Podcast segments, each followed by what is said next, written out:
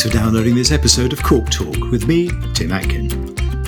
A weekly conversation with some of the most famous people in the world of wine. This podcast is brought to you in partnership with Nomacorc by Vinventions. Driven by a commitment to innovation, the new plant based Nomacorc Green Line offers significant improvements in wine closure performance. Thanks to a rigorous oxygen ingress rate, you can decide which cork is best for your wine whether it's for young and fresh wines or for those with aging potential. Wojciech Bońkowski is Poland's first master of wine, something of a polymath. He speaks five languages and has a PhD in musicology. I caught up with him to chat about his country's dynamic wine industry, his weakness for strange and unknown regions, his predilection for white wines over reds, why smart practice is the way to improve as a taster, and the similarities between tea and wine. Hello, Wojciech, and welcome to the podcast. Hello. Wonderful to see you and to hear you. And are you in Poland? I'm in Tokaj, in Hungary, actually, of course. Why, of course? Well, it's it's my my my favorite region, uh, or one of my favorite regions, and of course the one that I wrote uh, my MW uh, research paper on. So I'm here to research a, a, big report now on the wines and, and meet friends, and it's and it's great. Yeah. I mean, we'll talk about your MW dissertation later because it's really interesting. And I did my MW dissertation on Tokaj as well, so we can chat a bit more about that. I want to start with just talking a bit about your upbringing because you speak all these languages and you're a kind of citizen of the world or citizen of nowhere, as somebody once said. Just tell us where you were brought up because there was a French bit in there somewhere, wasn't there? Yeah, I grew up in France six years. Um, my father uh, worked in exports. Um, back in those days in the late 70s, uh, you know, we had this in, in, communist Poland, or what we called it was socialist Poland. Mm.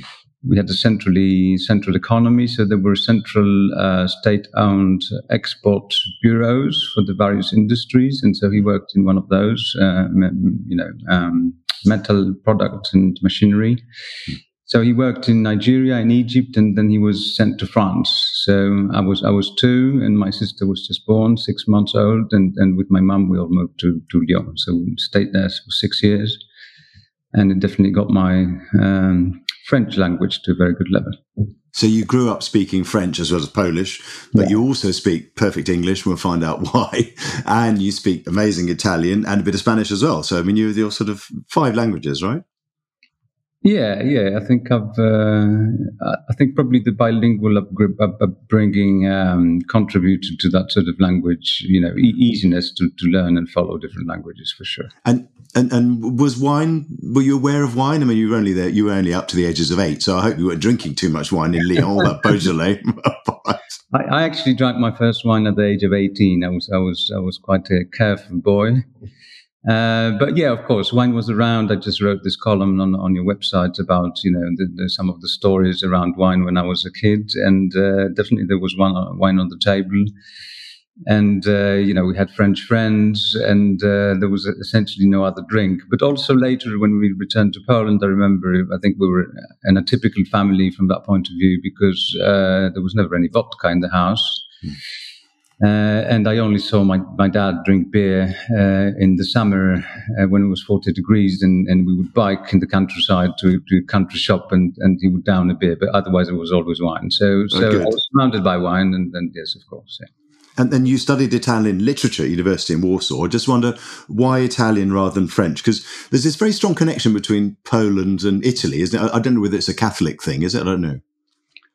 No, I don't think it's got anything to do with religion. It, it actually goes uh, back much, uh, much longer. From the Middle Ages, there was this very strong Italian influence in Poland and the big exchange. You know, the Polish um, Polish nobility went to Italian universities as soon as they were founded.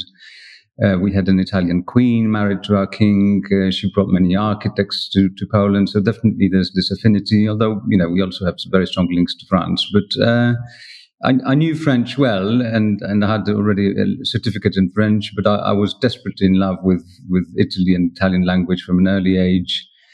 Um, then I started listening to Italian opera a lot, and, and this was also a massive um, a, a, massive kick. So I was, you know, I memorized all the librettos of Verdi and Puccini without without understanding a word. But I could literally sing or recite, you know, uh, uh, uh Rigoletto. Uh, so I had this very strong impulse to go and learn Italian first in high school, and then I uh, there was definitely something. Um, that interested me a lot, and, and I decided to pers- pursue it further. Yeah. I mean, I suppose it's finished with your non-wine studies. We'll come on to wine in a minute. You also got a PhD in musicology, and your dissertation was on Frederic Chopin, another Pole. And you later wrote a book about his favorite food and wines. What did he like to eat and drink? I mean, he was he was a sort of strange chap, wasn't he? I mean, um, obviously very ill uh, and died young as well. Of what of consumption was it? Yeah, tuberculosis, although there are now various sort of new medical theories, but that, that was the accepted truth for many years. Yeah, uh, he, he was eccentric. He was quite a dandy of his time. At the, same time, he was very representative for the social uh, changes of, of his time, you know, the 1830s and 40s, the, the bourgeois revolution, uh, the salons, the literary and musical salons of his time. So, so he definitely socialized on, on a very high level he wasn't a, a, foodie as we would call it today. He wasn't a gourmet, but uh, but obviously what he ate and drank reflected, you know, his social status and what was going on at that time. And I, I, I managed to find many very interesting references to his wines and, and food. So in my book, I talk notably about how he orders his secretary to to fetch him some Tokai and send him to Marseille when where he was staying with George Sand because he, he he couldn't do without Tokai. So so you see, uh, here's that connection. Uh, and some other, you know, interesting stories like they go with uh, Delacroix to a bar and they drink wine at the bar, talking about, you know, the theory of art. You can you can read this very interesting passage in the Delacroix um, journals. Or champagne. So they, they go to one of the famous restaurants of that time in Paris, Le, Le Rocher de Cancale, and uh, uh, the friends know that Chopin is the best connoisseur of wine, so he gets to read the wine list and order wine from the wine list. So it's it's very it's very contemporary in a way, and there's there's no I think no detachment when you read those stories. They they seem like it could have happened yesterday to you know to us meeting mm-hmm. Chopin in, in, the restaurant, and he gets. God, would have been amazing, wouldn't it? Imagine if you're sitting there and Frederic Chopin walks in with Delacroix. I mean, that's not bad. That's that would be you know that would be better than bumping into a of Hollywood actors. Just tell us how you got first interest in wine, because I think it was a bottle of, of Bordeaux that got you hooked, wasn't it? Not a bottle of Tokay. Where did you drink it and with whom? Um, I had a friend who came to see me um, on my birthday, 21st birthday, and she brought this bottle of Medoc that she had got from her father. Uh, she she knew nothing about wine. I knew nothing, little, little, very little about wine, and so she brought this wine to sort of toast me. And so we, you know, we she stayed for an hour, and we had like half half the bottle or two thirds of the bottle. And when she left, I remember going to my dad and saying, you know, have, have you got a book about wine? Because I'd like to read a bit more. And I think it was there was something in the in the taste of that wine which was really better than the wine that I was normally drinking back then. Mm-hmm. You know, my student years but I think it was a very logical evolution also of you know all, all the cultural uh, things that that attracted me to France and Italy and and you know the geography and the and the history and the culture and and and all that exposure that I had had to wine before. So it, it was the trigger. Yes, it was a, a bottle of Medoc, which is paradoxical because I'm, I'm not terribly fond of Bordeaux today. Neither am I. But, but, but, that's where it started. I think for many people, it, all, it starts with a classic, and, and so it did for me. Yeah. And, and, you wrote a tasting note on it, didn't you, on the wine? Yeah, I, I, took, I, I, took a booklet, I took a note notebook, and I decided I'm going to be taking notes on all the wines that I taste now from now on. And I started with theory. I was always very strong on theory, so I, I you know, that book that I got from my dad. I wrote down all the French appellations in that in that notebook in, in geographical order, you know, starting with Alsace. Um, clockwise, and then I would and finishing with Ventoux or something like that. I yeah, can't think of anything yeah. that begins with a Z. No, really, Loire. no, you finish with Loire, and and um, and then I was filling this notebook, you know, appellation by appellation. So, for example, I remember I went to the supermarket with the notebook, and I, and I saw I never tasted a Gaillac, so I, I, bought a Gaillac, and I was tasting that Gaillac, and I was entering that into the notebook. I, I was very systematic, you know. I think so. It was the A to Z of wine with Wojciech Bońkowski, right? sort of, you know, of course, a bit quite quite funny, and and I never got to taste taste all of them uh, yeah. back then, but uh, I had a plan. I think. Mm. Yeah. have you have you still got the notebook? Oh yeah, sure. It's red. Yeah, it's small and red. Not not very practical. And you've got to show it to me next time I see you. I'm yeah, dying to see the notebook. And then then you went to England, didn't you, to work at Oddbins? Um, just tell us what took you there, because you've always had this connection with England, haven't you? Uh, yeah, I mean, my my uh, grandfather moved to England in the seventies. He was a first a correspondent for the Polish press um, agency. Then he decided to stay. He defected, you could say. He defected to the West.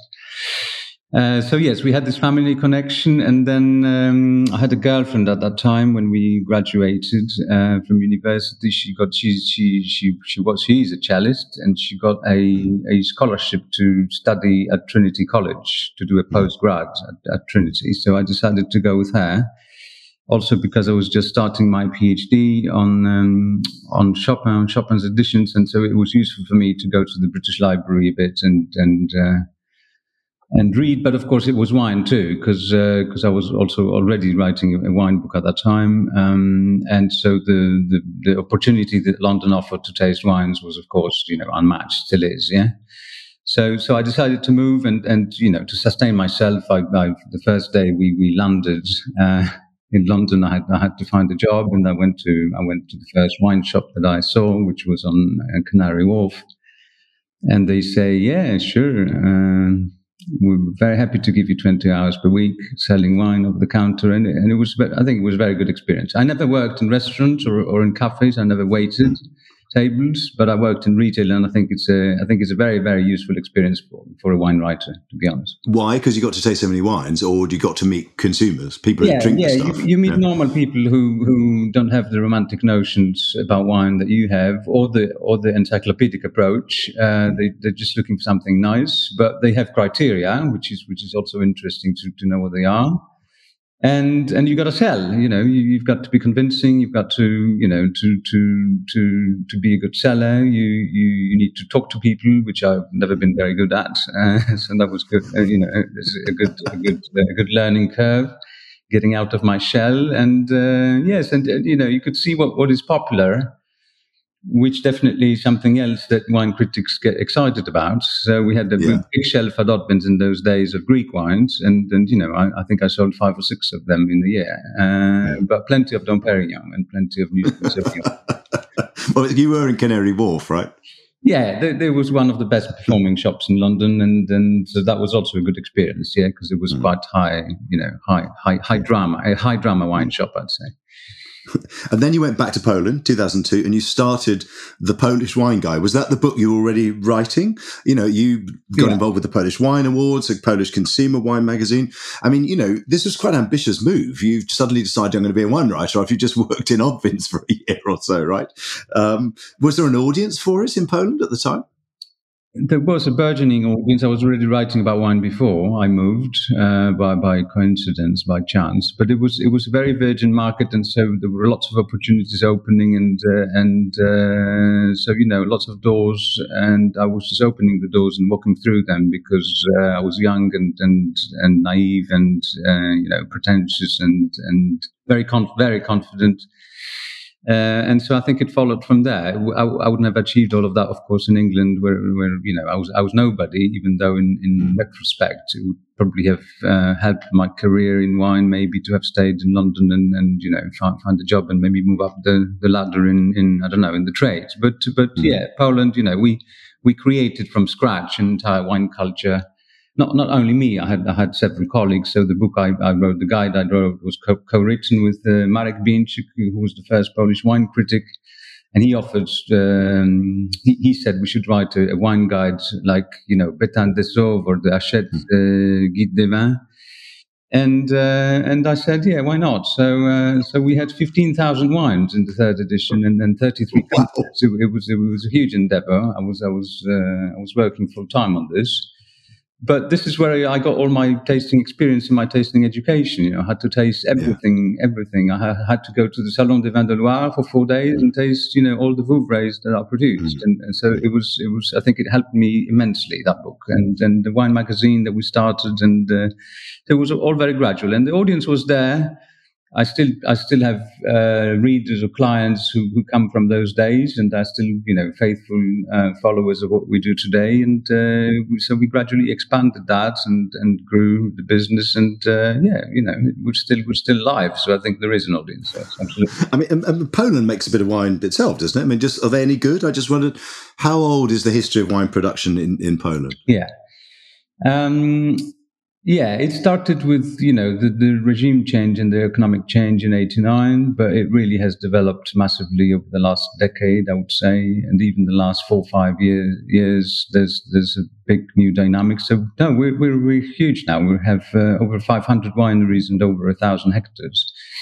Uh, we don't export. It's a bit like English wine. Uh, you you have 20 years uh, advantage over us in sort of marketing the wines and then telling the world about them as well as some, some you know, very British confidence in, in the quality. Um, but yeah, Polish wine is going to be uh, the next big thing because we have uh, we have uh, enormous potential to grow. So at the moment, I would say you know there are some some very good wines, not maybe not world class wines yet, but um, we've got uh, you know cool climate, uh, crisp acid profiles, interesting wines. Uh, Which varieties? Uh, 80% hybrids, uh, although some of the new PIWI, like Souvignier Gris, I think are, are very interesting grapes with big potential also for quality. Uh, we'll, we'll, see more of them, and then they'll get more excited, uh, more exciting. And, and, then we have Riesling, Chardonnay, Pinot Blanc, Pinot Noir. Uh, there's there's Zweigelt. There, there's it's quite an eclectic mix of grapes, much more than in in, in the UK, for example. Yeah. So the next big thing, you heard it here first, folks. We're going to see. You said once that you were born digital uh, as a wine writer. Just tell us what, what, what you mean by that, because you started off writing in a notebook, but you went digital pretty early on, didn't you?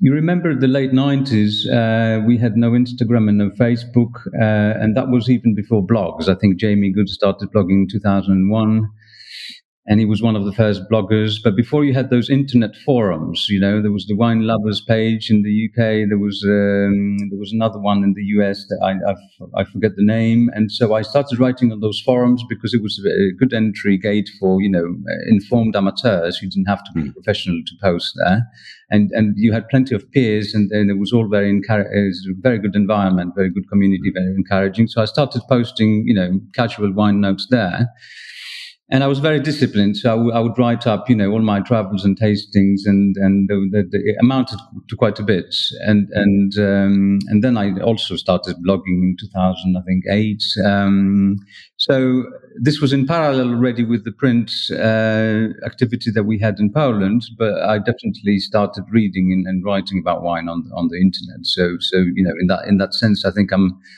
are more like the new generation that, that mm. start uh, the wine interests online rather than you know in, in print. Even mm. though, of course, I was reading books and, and mm. following printed magazines. I mean, and that's been a huge change, you know, in the last twenty years, hasn't it? I mean, you know, I come from a generation that was still writing everything in newspapers and magazines, and I, well, I've shifted with it. Do, do you think these the positive, the changes have been positive? I mean, I know you were slightly rude sometimes about influencers and TikTokers and things like that. I mean, even with your digital footprint, as it were, yeah. do you see a, a, downside to it sometimes? Yeah, you know, I don't like nonsense. I like I like competence. You know, so, so this is this is probably the, the, the slightly mixed experience of my generation that we everything is very easy now and everybody's a wine communicator, but uh, not everybody's a quality wine communicator. And and I think I, I really value um, good writing and I really value good criticism. I think criticism is very important. It's not only wine journalism and wine stories, but I also like I like wine reviews. I, li- I like people who you know taste through a, a flight of of uh, 2021 Bordeaux and just mm. and just uh, give, give, recommendations to people. I think that's still very relevant. Mm. It, it, might be unfashionable to say that uh, because I don't know, you know, ratings uh, scores are, not very uh, in on vogue now, but I think it's still pretty relevant. So I, I, I really look for people who have experience, um, integrity, and insights, and that's not always uh, a rule on TikTok, as we all know. But but yeah, of course, the democratization is something very positive because we have mm. emerging uh, voices, we have uh, much more di- uh, bigger divi- diversity of opinions and voices than we had in the past. Mm. It's much less institutionalized. You know, even today, to to to to to be printed in one of the uh, magazines in the UK, it, it's very difficult. I can tell you from experience. Yeah. mm. I'm, I'm, pitching some of the magazines with, with stories that I think are very relevant, and and uh, and, and they just say no. I, I just yeah. get no answer at all. So yeah. So in a way, it, it's great that people can can can start on the internet, and even you know eventually they even start the printed projects. Imagine like Trink. This is a magazine mm. that you know could have, couldn't have existed uh, 20 years ago, and now it does. Mm. Uh, how did you decide which areas to specialize in? I mean, I love a quote of yours. You say that you have a weakness for the strange and the unknown, and that 150 years ago you'd have been an entomologist collecting rare species in Siberia. So, where's that taken you? You're in Tokai right now, but where else the, the weird and wonderful places you've been to and you write about? You know, I've I've been to many to many wine regions in Europe and especially Eastern Europe, of course, which is what, what was called Eastern Europe in the UK. We, we call it Central Europe down here. Uh, and of course, there are many interesting terroirs and countries, and and I think the, the wine stories of Montenegro um, or Albania are waiting, really waiting to be told. Uh, we we have a lot of interest in places like Georgia and Armenia. Mm. Uh, so I think I think there's there's an entire um, area, say east of of the Rhine, that is really uh, waiting to be discovered and and told about. Hmm. Uh, so yeah, you know, I think I'm I'm collecting great, great varieties. So I'm definitely chasing, you know, the the, the, the next um, the next Aidani from Greece or the or the next um, or the next Marastina from Croatia. I think Croatia is a very exciting country um, uh, that that is is is on the up and uh, and definitely, I'm not so interested in going to Burgundy or Bordeaux uh, to meet the same producers all, all, over again. I'd rather go and, and discover, a, you know, a completely new group of producers in Calabria. To be honest. Mm. Yeah, and, and, I think in many ways it's vital work because lots of people are going to Bordeaux and Burgundy. I mean, every wine merchant and, and, his or her dog is, is, is, you know, going to the same chateau in Bordeaux during En Primeur week. But people going to Croatia or Albania, I mean, I've been to Albania, but not to a vineyard in Albania. We should go, actually. It'd be quite good fun. I'm going next week. So, oh, yeah. well, tell me, tell me how you get on.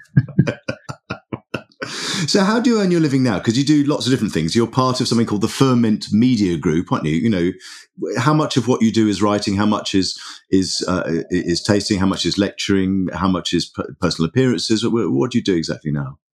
Yeah, I, I, wear many different hats, uh, definitely. But yes, Ferment in, in Poland is, is the media group that we created with uh, my partner Eva Rybak um, back in 2017, and which includes a printed magazine. It, it includes a, a, an online wine magazine, which, was very popular. We, we reached at peak uh, 600,000 unique users per year, so that's quite quite an audience and we do uh, wine school. Uh, so I, some, some, sometimes I teach twice or, or, thrice per week, uh, presenting wines from different regions, and then we do events, uh, you know, commissioned events by wine regions or, or, or, wine countries. But we also do our own formats. So we've got a very popular um, uh, Warsaw Wine Experience, is the biggest wine salon in Poland. And we also organize this.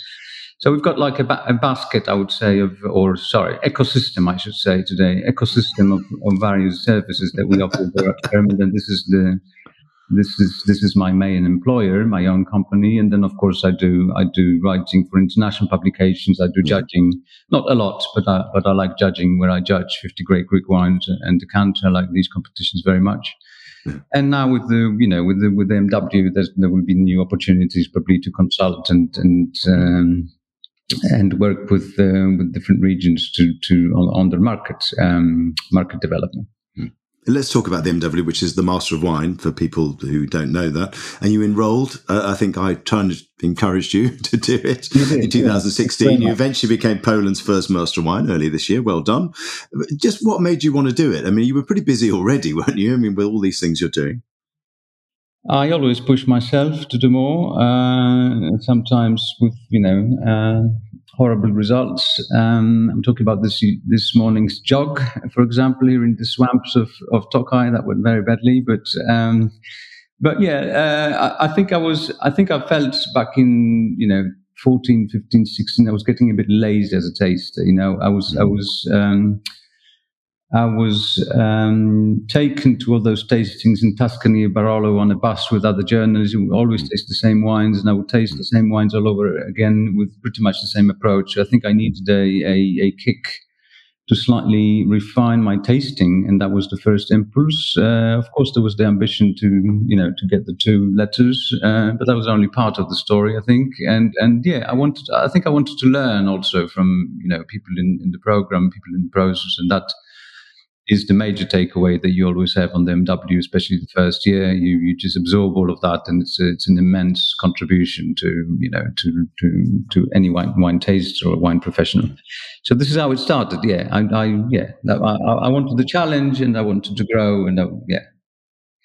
And what advice would you give to somebody starting out on the program now? I mean, it took you seven years. You know, the COVID in the middle of it. Yeah. There were frustrations we could say along the way. Would it would it be to be patient? Yeah, I think you have to be patient and very resilient uh, because you'll you'll get you'll get bashed many many times uh, during the program, and it's I know it's very discouraging mentally for many people. So you have to you have to be mentally strong. I think it's good to ask yourself a few questions before you start. You know, why am I doing this? Why why do I need this for? Mm. Can I afford it um, money wise, but also can I afford the time that it takes? And can I afford to dedicate, you know, 50% or 100% of my mental energy to that? Mm-hmm. Do, I have a, do I have support? Do I have a family that supports me? Uh, what, what, are the possible, you know, problems on the way? Because uh, it, it is tougher uh, than anybody thinks when they start. So you have to, you, you, need to be ready for something that will really change your life. I think. Yeah, it's like running a marathon, isn't it? You've got to, you've got to be in shape. Uh, it's like running thirty marathons. I'd say. yeah. And your dissertation, uh, like mine, was about Tokai. Uh, what did you write about? Because it was quite controversial, wasn't it? It's called the research paper now, Tim. Be careful. Oh, sorry. It's so long ago since I did it. the, 2001, remember? You know, it's 22 years ago. The institutes are very touchy about it. Um, I wrote about the vineyard classification in Tokai. and some some of our listeners might know that Tokai was the first region in the world to officially classify its vineyards in the, in the 17 in the 18th century, in the 1730s, um, earlier than Port and earlier than Chianti. Mm. Uh, and this classification is no longer uh, part of wine law, but of course it's part of part of the wine culture here. The vineyard names, the you know the the, the inherent um, hierarchy of vineyards, and especially relevant now as uh, many producers uh, focus on dry wines.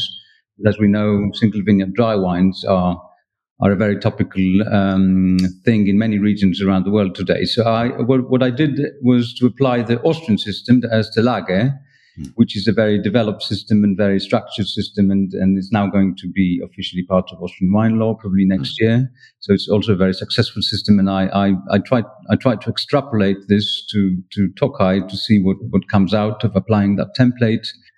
And uh, and see what, what are the other opportunities and, and maybe also um, uh, challenges of, of, of, doing a new vineyard classification in Tokai here. And, and have they have they uh, uh, uh, adapted it or adopted it rather? There is a big discussion. There is opposition from some of the producers, especially the large houses, uh, the smaller wineries that usually also are more focused on dry wines. They're definitely interested in it. I think the, the politics of this are going to be very complicated. Um, it's not very clear who should who should implement it. I, don't think it's going to be the official um, Consejo, the official uh, consortium here. It, it, really is. Let's face it. I, I think, around the world, I think it should be. I think it should be an association of small producers that will start, you know, bottom up, as we say. Mm. But uh, yeah, it's under discussion. They, they, it's, it's, a long way ahead. But mm. but uh, also, what I wanted was to initiate the, the discussion about it and how to do it. Mm.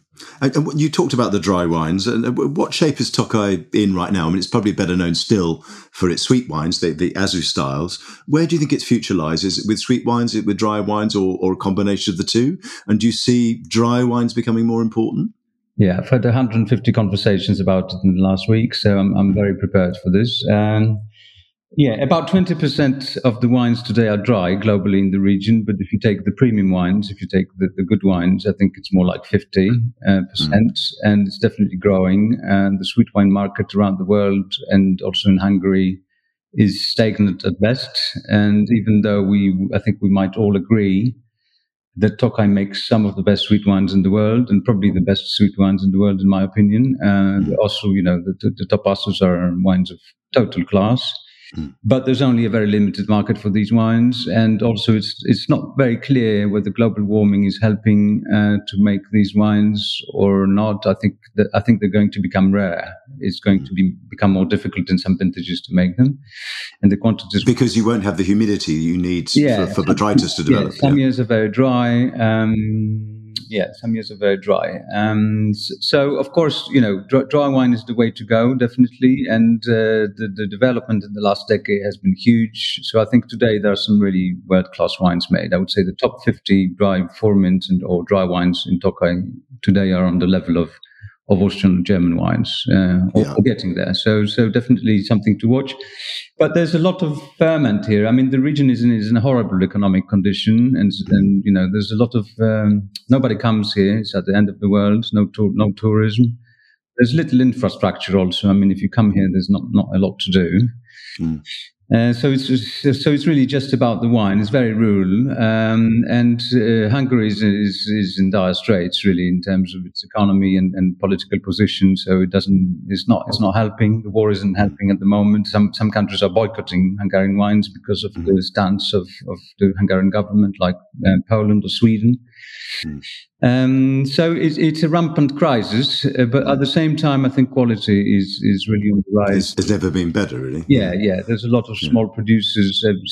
Every every time I come here, there's like ten or fifteen new new family wineries. So um, I think when Tokaj re-emerges, it will be taken very seriously um, as as a top wine region.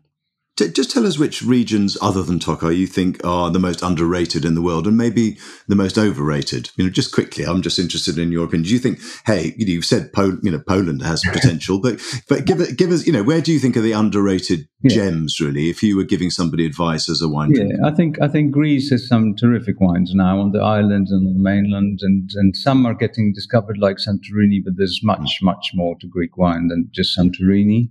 I think Croatia is, is going to be the next Greece. It's got many similarities with Greece, you know, lots of islands, lots of lots of great varieties, Mediterranean whites and reds, and also they've got the continental part, which makes you know very nice crisp white wines. So definitely, I would be looking at Croatia. Uh, I'm, I'm, I'm, looking forward to that trip to Albania because I tasted a few Albanian wines, and I think uh, great terroirs and some great great DNA material there. So uh, I know, hope you'll do a column for me about the Albania trip. I'll I'll, I'll, I'll do with with pleasure. I think Portugal, you know, Portugal hasn't hasn't really sort of made it yet on the international mm. scene. I think some of the of the red wines, but also now the white wines are really exciting. They also have volcanic terroirs. You know, the Azores. Uh, I think Madeira is going to be making some interesting table wines very soon. Um, and mainland Portugal, I, I, love the Douro whites and reds. I think they're really classy wines. Uh, so, so th- these are the countries I look for, also for value, if, if you want to spend your money well. And, overrated? What would you say is overrated? Well, you know, I think Burgundy is overrated. Honestly, I think there's a lot of ordinary wine made in Burgundy. Um, mm. I think, yeah, you know, I, I, I, don't care so much about overrated wine regions. I, don't, I don't drink much Napa wine, for example. Mm. It doesn't really turn me on. I think Jura, you know, there's the, the bubble of Jura is, is quite excessive. Some of the prices are really silly. I mean, I like the wines, but mm. I think it's gone a bit too far. Mm. But overall, I think there's great wine made everywhere, and even the overrated wine regions are making better wine than they used to. So, so it's hard to say that someone is like you know completely, uh, yeah, complete bollocks. Yeah. I think that's probably true. Listen, tell us about your glass because I mean I've travel with your famous tasting glass. Um, the set of them really, because you break them occasionally, don't you? But does your glass have a name? You take your own glass to the cellars, don't you? Um, I used to. I don't do that anymore. I think the MW healed me uh, from that. I used I used to think I should have a standard glass uh, just to take you know one variable out of of tasting wines. Uh, and it was useful because in many places where you go, there's still horrible glasses, uh, France notably, uh, but also wine fairs. Uh, so it, it, was it was a practical consideration more than a romantic attachment that you attributed to it, uh, Tim. Um, so it's gone now, is it? The, the tasting so, glass is gone. We divor- we're divorced. I mean, I've got the, I got the glass and I use it sometimes, but i i think I'm, i have relaxed a bit more about it, like many other things. Just tell us, because you know, it's interesting that you said you did the MW partly because you wanted to to, to improve as a taster. Tell people listening to the podcast how, how you've become a better taster. How, do, how does one become a better taster? Is, is it just practice?